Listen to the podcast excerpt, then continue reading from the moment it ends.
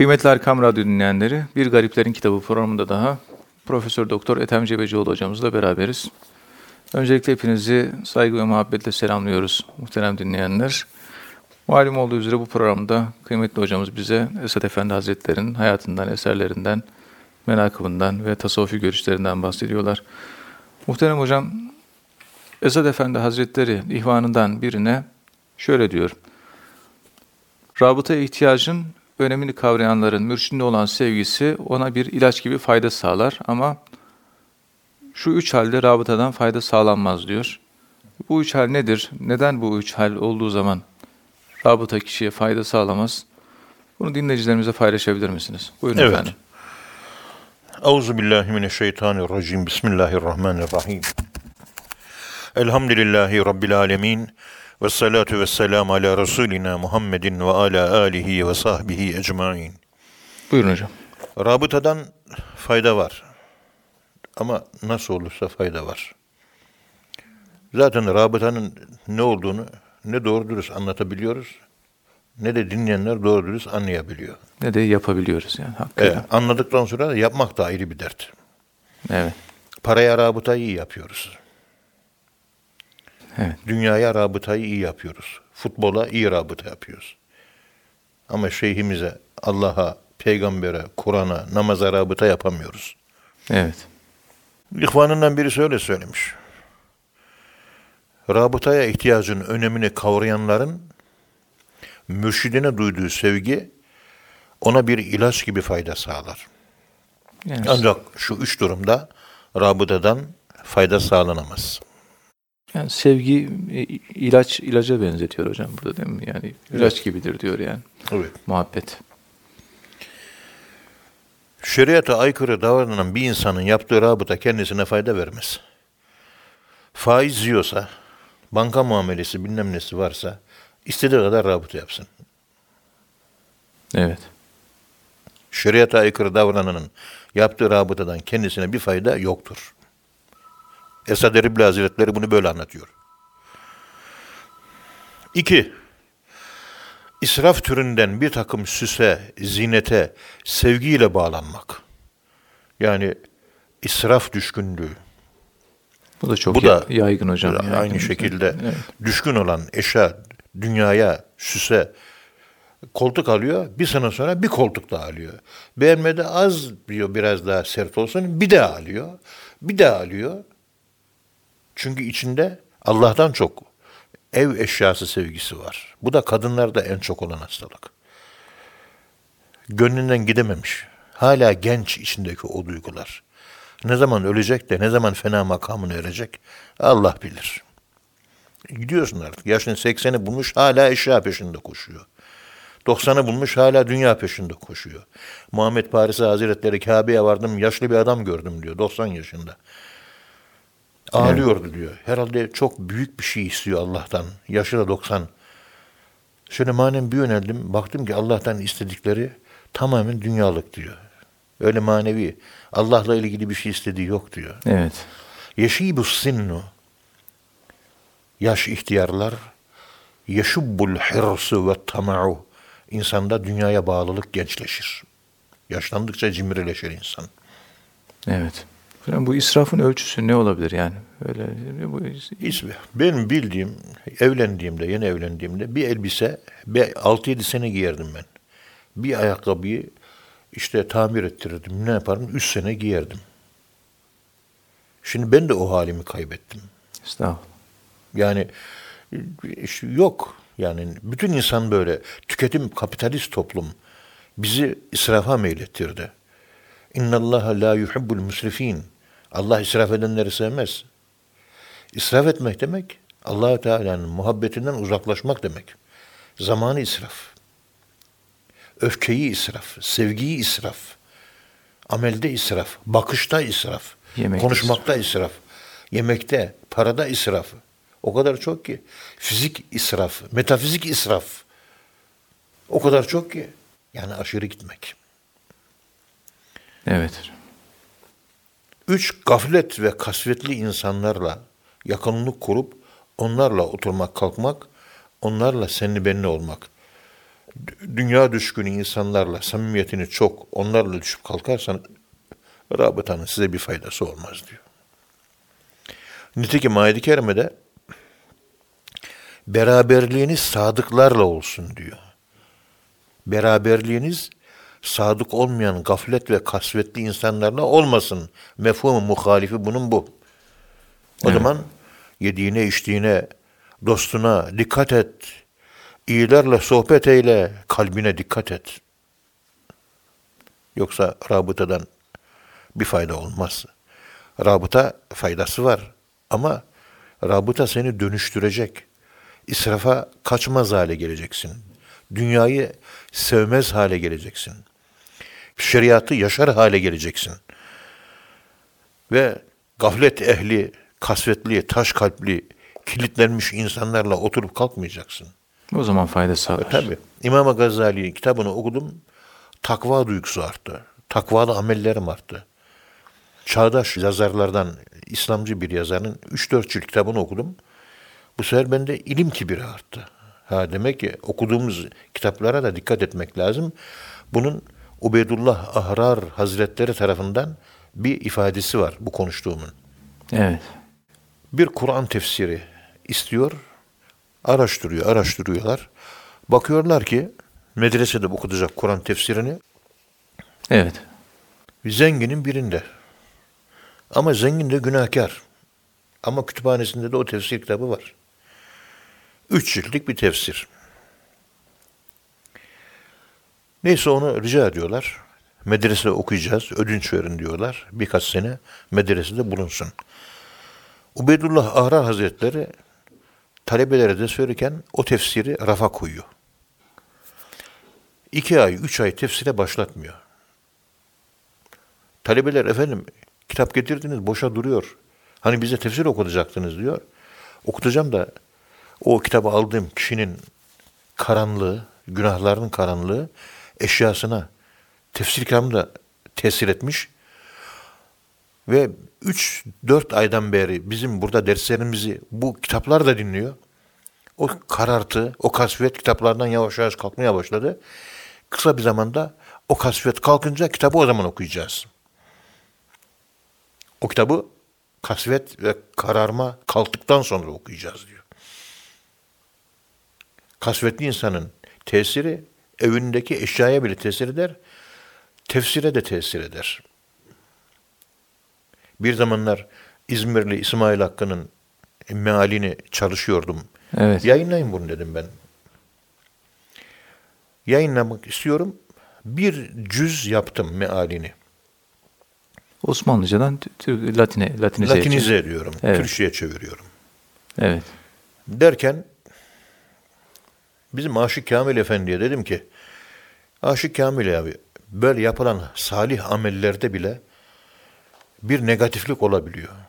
Amelen salihan terdahu var. Allah'ın razı olduğu salih amel var. Ayet-i kerimeye göre demek ki Allah'ın razı olmadığı salih amel de var. Amelen salihan terdahu. Allah'ın razı olduğu salih amel. Kur'an'da böyle geçiyor. Evet. Demek razı olmadığı salih ameller de var. Ben şu anda bir Kur'an meali hazır çalışıyorum. İzmirli İsmail Hakkı'nın. İyi, güzel, hoş. Bir istihare yap bakayım. Bunda bir hayır var mı dedim. Dıştan hayırlı gözüküyor. İstihareyi yaptı. Hocam dedi bir nehire daldınız dedi. Nehirden çıktınız. ıslanmanız gerekirken kupkuruydunuz. Yani hiçbir fayda yok. Evet. Kur'an okuyorsun, fayda yok. Meğer hilafetin kaldırılmasına fetva vermiş. Evet. Daha başka bir takım sıkıntıları var. Sonra hayatını incelediğimde onlar ortaya çıktı. Alim adam ama Bediüzzaman Hazretlerinin buyurduğu gibi ilim insanı cehaletten kurtarır. Ahmak olmaktan, akılsız olmaktan kurtarmaz diyor. Ondan sonra o meali Türkçe'ye kazandırmayı bıraktım derhal. Ya faydası yok yani. Halbuki Kur'an meali faydası yok. Çünkü sahibi sıkıntı. Evet. İşte Ebu Ubeydullah, Arar Hazretlerinin o okutacağı kitap da aynı şekilde günahkar bir insandan gelmiş, onun günahının kirlerini taşıyor. O kirlerle beraber talebi okutursa fayda sağlamayacak. insanın üstündeki elbiseye sirayet eder. İnsanın üstündeki elbiseye de sirayet eder. Oturduğu eve de sirayet eder. Bir eve taşındık. Çok mutlu oldum. Birine benden önceki dervişmiş. Bol bol Kur'an okurmuş. Evet. Yine bir eve taşındım. Ev kasvet dolu. Sıkıntı dolu. Daralıyorum. Meğer benden önce bir kumarbaz oturmuş. Allah Allah. Yani kendisi yeter. Kabirde yatanlar da etrafındakilere zarar vermesi, etrafındakileri mutlu etmesi, kabir komşusu da bunun için önemli. Bundan dolayı her tarikat kendi haziresini hazırlarmış. Sadece derviş kardeşler, salihlerin gömüldüğü mezarlara gömülmek isterlermiş. İyi komşum olsun, kötü komşum olmasın. Kabir komşuluğunu da bu şekilde anlayabiliyoruz. O bile önemli yani. O bile önemli. Aynı aynı formül orada da geçerli. Aynı kural orada da geçerli. Dolayısıyla rabıdadan fayda var. Fayda var ama sen şeriata aykırı davranırsan, israfa düşkün olursan, dünyacı olursan, gaflet ve kasavetli insanlar, para düşkünü, dünya düşkünü, kadın düşkünü, efendime söyleyeyim, e, altın, gümüş düşkünü, makam, mevki düşkünü, bu gibi insanlarla oturup kalkarsan rabıtadan fayda yok. Günümüz insanlarını görüyoruz. Adam bir yere intisaplı. Falanca yere genel müdür tayin olayım mı? Efendim söyleyeyim falanca yere daire başkanı olayım mı? Falanca yere müdür tayinimiz olacak mı? Yatıyor, kalkıyor, torpil bulmak, bilmem ne makam mevkiyle yatıyor, kalkıyor. Evet. Kimisi altın fiyatlarıyla, kimisi gayrimenkul fiyatlarıyla yaşıyor. Kimi Fenerbahçe'nin attığı gollerle yaşıyor. Kimisi müzikle yaşıyor. Kimisi internetle yaşıyor. Hiç Allah'la yaşayan yok ortalıkta. Allah hayattan silinmiş. Friedrich Nietzsche öyle söylüyor. Allah öldü diyor. Sormuşlar Allah hayatta demişler. Ben de biliyorum ama insanların açısından Allah öldü. İnsanlar Allah'ı öldürdü diyor.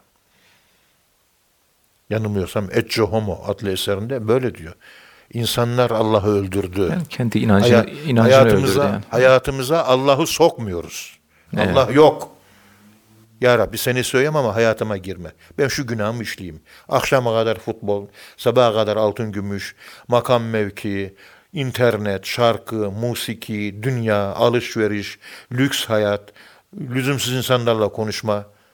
Bunların hepsi yasak ama sen yasaklıyorsun. Seni hayatıma sokmuyorum. Benim hayatıma karışma. Ben protestan Müslüman oldum. Dini vicdana indirgedim. Seni seviyorum, inanıyorum. Orada kal. Karışma hayatıma dedim. Kur'an'ı ben yaşamayacağım diyor. Bugünün Müslümanı bu noktaya geldi. İngiliz, Amerikan, Yahudi üçgeni bütün İslam aleminde bu master planı uyguluyor. Bu master planına ilk önce e, ilk uyum sağlayanlar ilahiyat akademisyenleri oluyor. Ne yazık. Ne yazık. evet. Millete yön verecekler, önce onlar sapıtıyor. Maalesef böyle. Evet. İnsan üzülüyor ama elden bir şey gelmiyor. Yani yediğine içtiğine dikkat et, dostuna dikkat et. İyilerle sohbet eyle, kalbine dikkat et. Kalbine kötü şeyler gelmesin. Güzel şeylerle doldur. Ve senden de güzel sözler çıksın. Güzel davranışlar çıksın. Güzellerle oturan güzelleşir. Çirkinlerle oturanlar çirkinleşir. Muhterem hocam Es- Esad Efendi Hazretleri ihvanından birine mal ve evlat sevgisinin standartlarını adeta belirtiyor.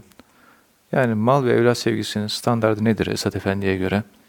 Ve kısaca e, dilerseniz biraz da bundan bahsedebilir misiniz? Tabi Süleyman Aleyhisselam ahbebtu hubbel hayri diyor. Malı sevdim diyor Hazreti Süleyman.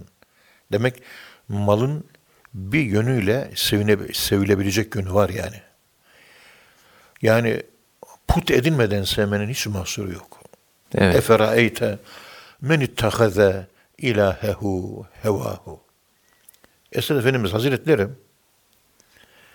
mektubatın 41. mektubunda şu açıklamayı yapıyor. Büyük peygamberler ve büyük veliler mal ve çocuk gibi şeyleri eğer sevmişler ise bunun sebebi şudur. İşte Hazreti Süleyman'ın sevgisi. Zengin olan evliyalar var. İşte Ubeydullah Ahra Hazretleri çok zengindi. Ama nasıl zengindi bunlar? Bizim bugünkü zenginler gibi yani parası gönlünde, zenginliği, dünya malı gönlünde değil cebindeydi. Evet. Yakup Aleyhisselam, Yusuf Aleyhisselam Evet. oğluna olan sevgisi var mesela. Onlar işte bu gibi zatlar malı Allah rızası için severken evladı da ümmeti Muhammed'in sayısının artması için evladı yine sadakayı cari olsun diye sevmişlerdir. Allah rızası yine merkezde. Evet. Yani bu çocuk büyüyecek de bana hizmet edecek, bana fayda sağlayacak dünyevi bir gayeyle sevmek bu insanı imanını zayıflatır. Evet. Onun için Allah rızası için çoğalın diyor Peygamberimiz tekasürü. Çoğalmak üçle başlar Arapçada. Her evli olan zatın ahirette üç çocukla Allah'ın huzuruna varması Allah'ı sevindirir, peygamberi sevindirir. Evet. Günümüz kadınları maalesef Allah sevgisi bitmiş, Allah'ı tüketmişler. Bir çocuk yapıyor bırakıyor. Zorluyorsun iki, üç yok. Halbuki peygamberimiz üç diyor. Allah üç diyor. Ülül emir de üç diyor biliyorsunuz. Ama üç, üç tane çocuğumuz olacak. Kesret Yok. yani. Değil mi? Böyle bir şey yok.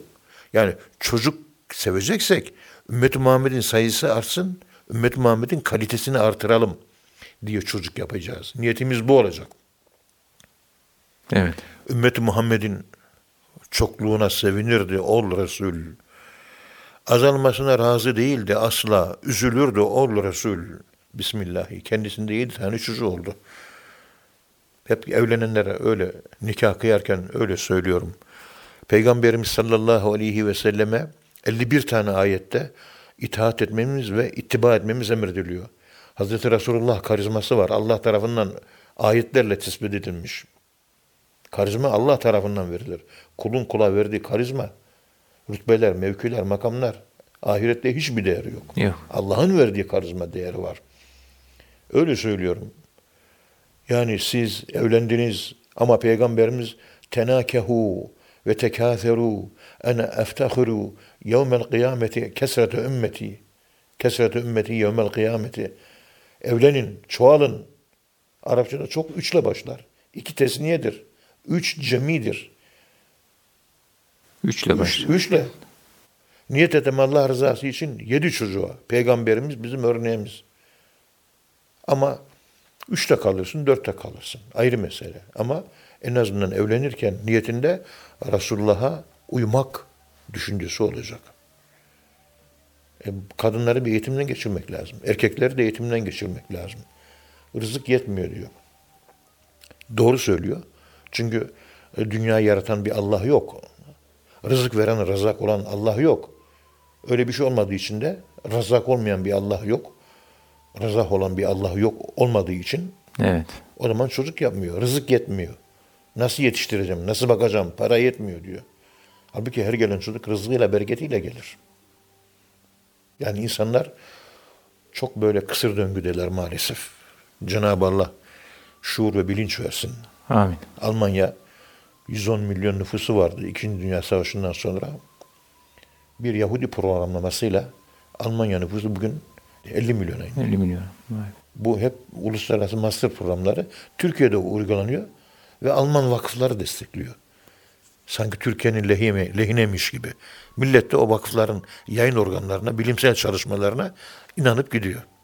Sayı azaltalım. Üç çocuk olunca bir çocuk, iki çocuk yapan kadınlar modern oluyor. Aa ne kadar ayıp diyor. Ha, aslında bir ve iki çocuk yapmak ne kadar ayıp. Üç dört çocuk, yedi çocuk. Kadın dediğin şöyle bir on çocuk yapmalı ya. Peygamberimiz sallallahu aleyhi ve sellem ümmetimin çokluğuna övüneceğim. Çok çocuğun olduğu zaman peygamberimiz seninle övünüyor demektir. Allah büyük. Rızkını verir. Korkmayın. Biraz çalışın. Gayret edin. Yorulurum. E, yorul biraz. Ama karşılığında cennet var. Evet. Hep öyle bakıyorum ben. Bir kadının üç çocuğu var mı? Bana göre cennetliktir o ya. Bana göre cennetliktir.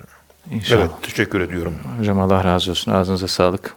Muhterem hocam, Esat Erbili Hazretleri bu nefsinde Rabbini zikret ayet-i kerimesini açıklarken bu nefs latifesiyle alakalı olarak açıklıyor.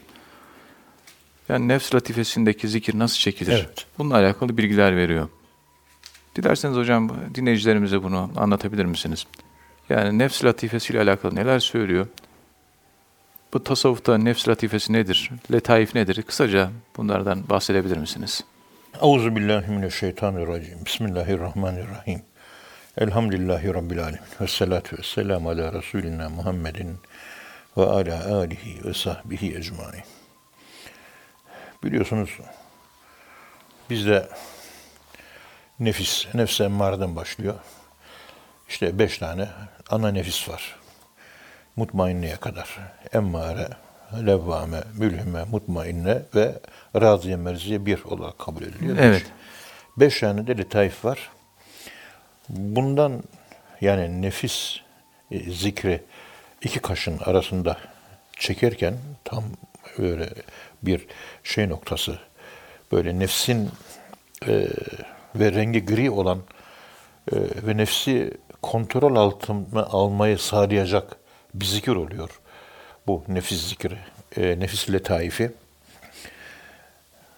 Eselebi Hazretleri Vezkür Rabbeke fi nefsike Araf suresi 205 Nefsinde Rabbini zikret.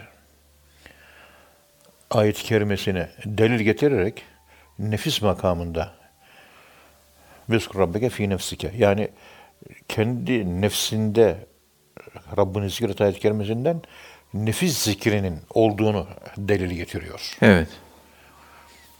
Biliyorsunuz nefis zikri insanın göbek ve aşağısıyla alakalı. Tamamen oraya yönelik bir zikir ve en geç uyanan, en geç terbiye olan, en zor geçilen latifelerden birisi odur. Evet. Yani o latifeyi geçtikten sonra nefsimiz olgunlaşır mı? Yok, yine olgunlaşmaz. Peki neye yarar? Bizim o yöndeki duygularımızı kontrol altına almaya yarar. O yöndeki duygularımızı idare etmeye, kontrol etmeye yarar. Biz kontrol edemezsek o duygular bizi kontrol eder. Ondan sonra günaha kapılar açılır. O da hiç iyi bir şey değil. Evet. Nefis diyor Esad Erbil Hazretleri mektubatının 42. mektubunda. Nefis insanın alnında secde yerinde bulunan zulmani karanlık bir latifedir. Gri bulut rengindedir, zulmanidir. Evet. Düşünmek yoluyla, tefekkür ve fikir yoluyla kalbinizi zikreder hale getirdiğiniz gibi aynı şekilde bu nefis latifesini de zikreder hale getiriniz. Sanki nefis sizin alnınızda Allah birdir, Allah birdir bu hale gelsin alında. Evet. Cesetle ruhun zikri gıdadır. Lazım herkese. Nefsin zikrinden nasibi var lazım çekmeye. Bu latifeler tabii çok geniş bir konu. Evet.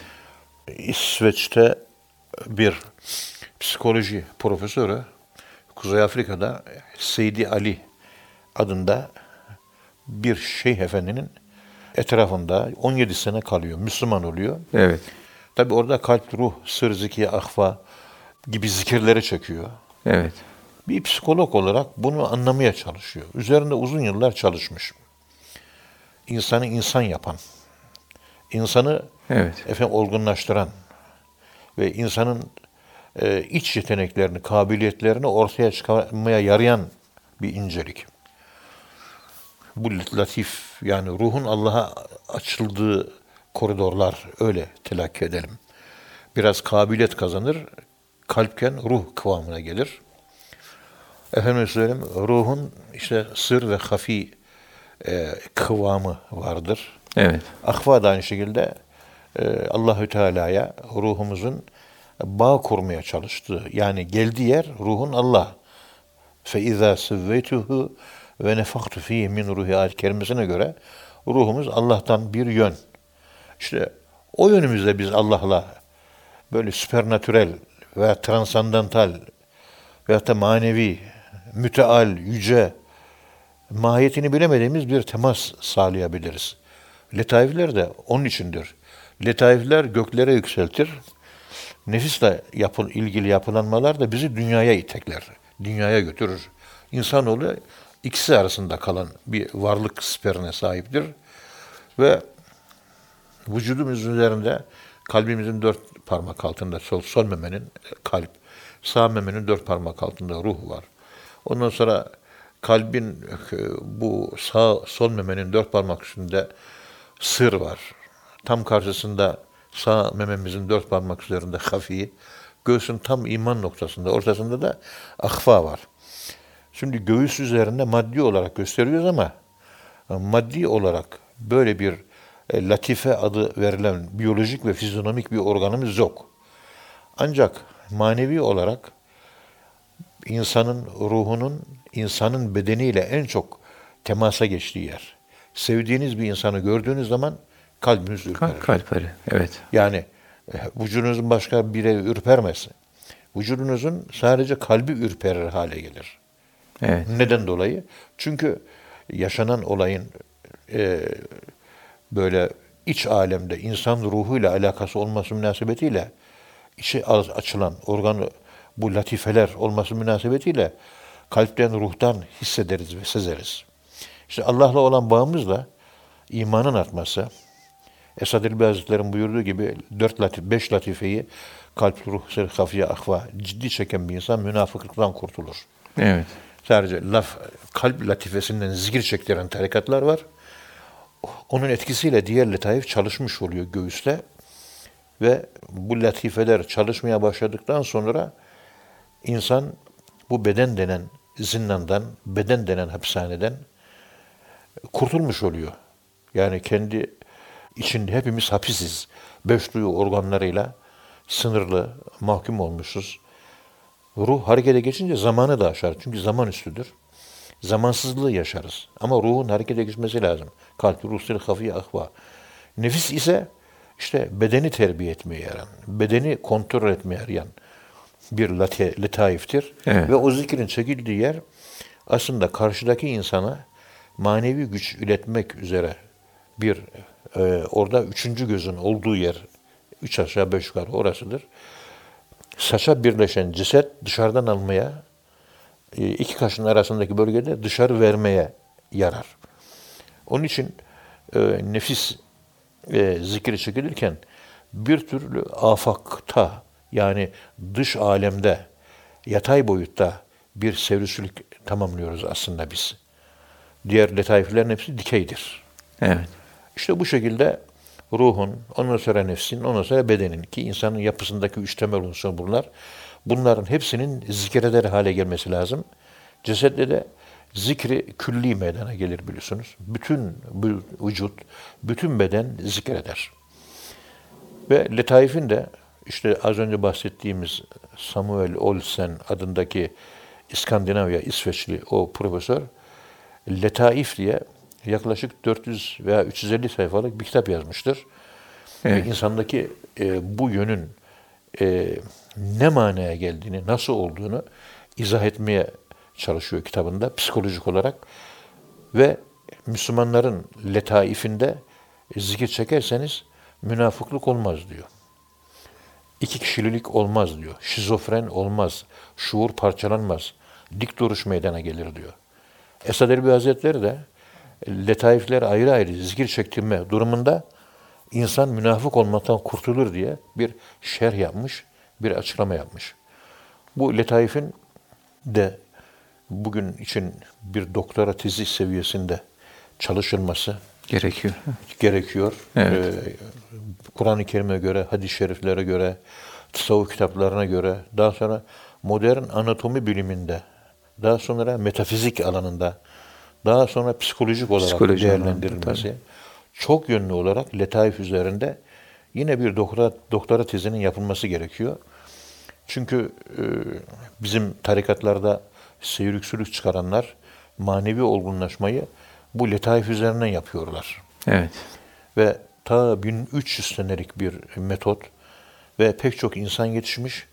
E, bunu bugünkü devirde acaba insanlara nasıl aktarabiliriz? Bunun üzerine biraz kafa yormak lazım, biraz düşünmek lazım.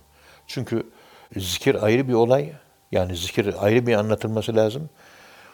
Letaifin zikirle canlandırılması ne manaya geliyor? İşler hale gelmesi, gizli potansiyelimiz, beş tane kilit noktası var. Bunların açılması, bunlar bize ne fayda sağlar? Evet. Bizim imanımızı nasıl artırır? Niçin lüzumludur? Nesin gereklidir? Bunlarda seyir nasıl olur? Bu seyir esnasında sizde medene gelen haller. Mesela ceset zikri veya nefis zikrinin sonlarında bütün vücutta geçici bir kaşınma duygusu oluşur. Şöyle bir gün, iki gün sürer. Bunu herkes yaşar. Bazıları hisseder, bazıları hissedemez. Özellikle nefis zikrinde e, göbek ve göbeğin altındaki karın kısmı e, kaşınma olayı çok olur. Evet. O da zikrin yerleştiğini gösteren bir belirtidir. Zikrin psikosomatisidir. Evet yani, Yani vücuda o şekilde değerlendirmek lazım. Tabi Esad Erbil Hazretleri insanın alnında secde ettiği yerde bulunan karanlık bir e, latifedir diyor. Yani bir incelik. Evet. Evet hocam. Hocam yine Esad Efendi Hazretleri zikirde meydana gelen feyiz sebebiyle dervişin ürperip harekete geçebileceğini e, ifade ediyor. Yani bir zikrin insan üzerinde e, biz size biraz önce bahsettik. Psikosomatik olarak bir tesir oluyor demek ki. Evet. Ya bu nasıl oluyor? Esad Efendi Hazretleri bununla alakalı neler söylüyor? Dilerseniz bunu da dinleyicilerimize anlatabilir misiniz? Evet yani bu zikrederken ürpermek. Takşa'irru minhu culudul lezine yahşavne rabbahum Ee, işte ayet-i kerimede sümme telinu culuduhum ve kulubuhum ila zikrillah yani izâ tüliyet aleyhim ayatuna vecilet kulubuhum böyle ayetler var. Böyle bir ürperme var. Halbuki fizyonomik olarak insanın derisinin ürperebilmesi için soğuğa maruz kalması lazım. Zikir ilk anda soğuk etkisi yapıyor. Bir ürperme. Soğuk karşısında beden ve vücut organizmimizin verdiği tepkiyi gösteriyor. Evet. Soğuk bir şey. Sıcak değil.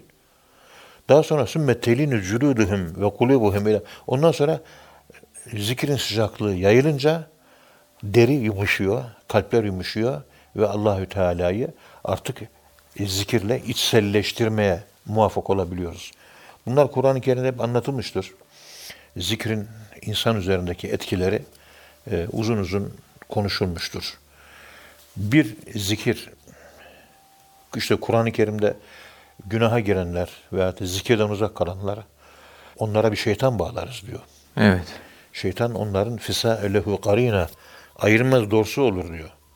Demek ki bu zikir mertebelerinden geçmek, letaif zikri, e, bunlar e, insanda bir yapılanma yol açıyor ama pozitif yapılanma. Pozitif yapılan. Eğer zikir çekmezseniz şeytan musallat oluyor. Her işlediğiniz günahtan dolayı bir şeytan musallat oluyor. Yani enerjinizi kaybediyorsunuz. Onu Ruhul Beyan'da İsmail Kıbrıs Hazretleri İbn Abbas'tan bir rivayette bulunuyor. Şeytanın işte konuşması var. Ee, Peygamberimiz sallallahu aleyhi ve sellemin insanına negatif etki bırakıyor. İnsanın enerjisini, imanını e, azaltıyor ve insanı körleştiriyor. Gözü görmez oluyor, hakikati görmez oluyor. Kulağı hakikati duymaz oluyor. Kalp hissetmez oluyor. Tabii işte fesâelehu karina şeytan ona bitişiyor. Duyulması gerekenleri yanlış duyuyor. Bu, dev, bu devrimizde yok mu? Artıya eksi diyen bir sürü Müslümanlar var. Evet. Eksiye artı diyen bir sürü Müslümanlar var. Körlenmiş, kilitlenmiş insanlar. Peygamberimiz mescitten çıkarken bir gün Ruhul Beyan'da anlatıyor. Birinci ciltin 75. sayfasında. Hazreti Peygamber sallallahu aleyhi ve sellem Efendimiz bir gün Mescid-i Nebevi'den çıkıyordu. Tam o sırada karşısına şeytan geldi. Peygamberimiz sordu. Şeytan buraya niye geldin? Şeytan dedi ki beni buraya Allah gönderdi. Peygamberimiz peki niçin geldin diye sordu. Bunun üzerine şeytan istediğin soruyu bana sorman için. Yani Allah beni buraya yolladı camiye. Evet. Bana istediğin soruları soracaksın. Ben de sana doğru cevap vereceğim. Beni buraya yollayan Allah. Sor soracağını dedi. Peygamberimiz şeytana ilk soru sorduğu zaman dedi ki ey melun ümmetimi cemaatle namazdan niye men ediyorsun dedi. Allah. Yani cemaate katılmadan cemaatsiz namaz kılmak demek şeytanın elinde oyuncak olmak manasına gelebiliyor. Cemaatli kılmak lazım. Şeytan Muhakkak. cemaatte kılmamamız için demek ki böyle bir telkinde Tabii. İşte ona göre duygular oluşturuyor. Evet. Şeytan dedi ki ya Muhammed, Allahümme salli ala Muhammed. Ümmetin cemaatle namaz için evinden çıktığında beni sanki ateşli bir humma hastalığı yakalıyor. Onlar camide namaz kılarlar. Ben ateşle yanıyorum. Onlar camiden çıkıp dağılmadıkça benim bu hastalığım geçmiyor. Peki benim ümmetimi ilimden alıkoyuyorsun. Duadan alıkoyuyorsun. Niçin e, alıkoyuyorsun Evet. e, ilim ve duadan? Şeytan dedi ki, onlar duaya başlayınca, bitirinceye kadar sanki gözlerim kör oluyor, kulaklarım sağır oluyor. Onun için alıkoymaya çalışıyorum. Bu yüzden uzun uzun değil, hemen bir dakikada duayı Evet. bitire kaçıyor. Evet. Camilerdeki dualar, evdeki kıldığımız namazlar, birinin camide kıldığımız namazlar, dualara bakın bir dakikayı bulmuyor.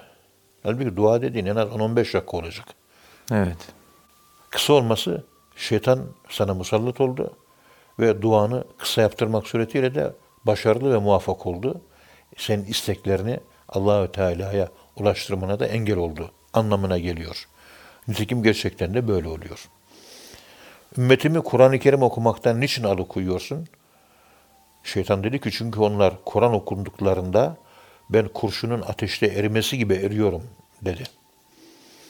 Peki ümmetimi cihattan niye alıkoyuyorsun? Şeytan cevap verdi.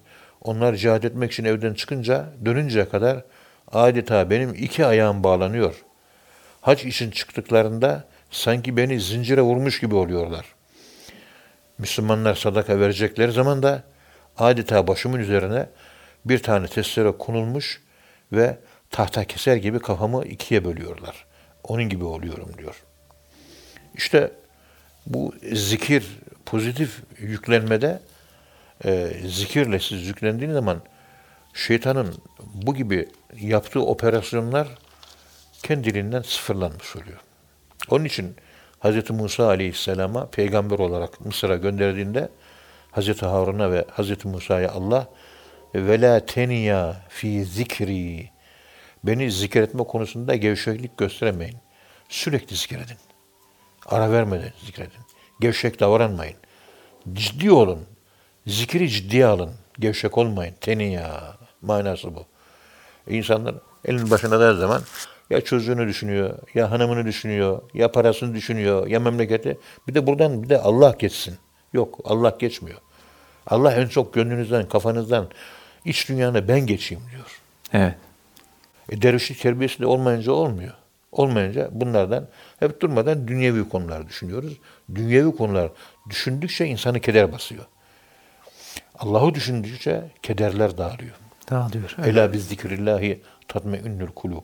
Şu Ruhul Beyan'ın e, birinci cilt e, bahsi geçen sayfada anlatmış olduğum bu şeytanla ilgili peygamberimizin hikayesi e, şüphesiz ki imanımızın inşasında duanın, zikrin, sadakanın, Kur'an okumanın, e, efendim söyleyeyim Allah'a yalvarmanın, e, ibadetlerin çok büyük önemi var. Zikrin çok büyük önemi var. O zaman bunlara yapışmamız lazım. Çünkü dünyada şeytanla beraber yaşamaya alışanlar ölürken de şeytan yanında olacağı için la ilahe illallah demeden ölüyor. Allah muhafaza. E o zaman zikri çok çekmek lazım. Yanımızda Allah olacak o zaman. Hatta ayet-i kerimede nukayyid lehu şeytana. Şeytanı biz ona bağlarız diyor. Sımsıkı bağlarız diyor. Ve o, o, o da ondan ayrılmaz, samimi dostluğu olur diyor. İçinden hep dünyevi şeyler geçer. Hep yıkım geçer. Hep enerjisizlik geçer. Hep kötü fikirler geçer. Allah geçmez. Evet. Onun için bu letaifin harekete geçmesiyle birlikte insanda en büyük değişiklik şeytanın kendisinden uzaklaşması oluyor. Vezkur rabbeke izâ nesite. Unuttukça Allah'ı zikret, at, hatırla. Yani bu zikrederken ürpermekle alakalı Esad Efendi Hazretleri'nin Evet, takşayır rımını culudüllezine. ifadelerinden bahsediyor. Yani zikir çekildiği zaman tüyler diken diken olur. Önce soğuk etkisi bırakır. Az önce ifade ettiğim gibi.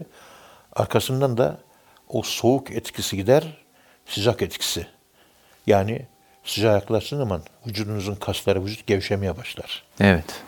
İşte bu soğuk etki e, zikrin başlangıcında olmasının nedeni şu.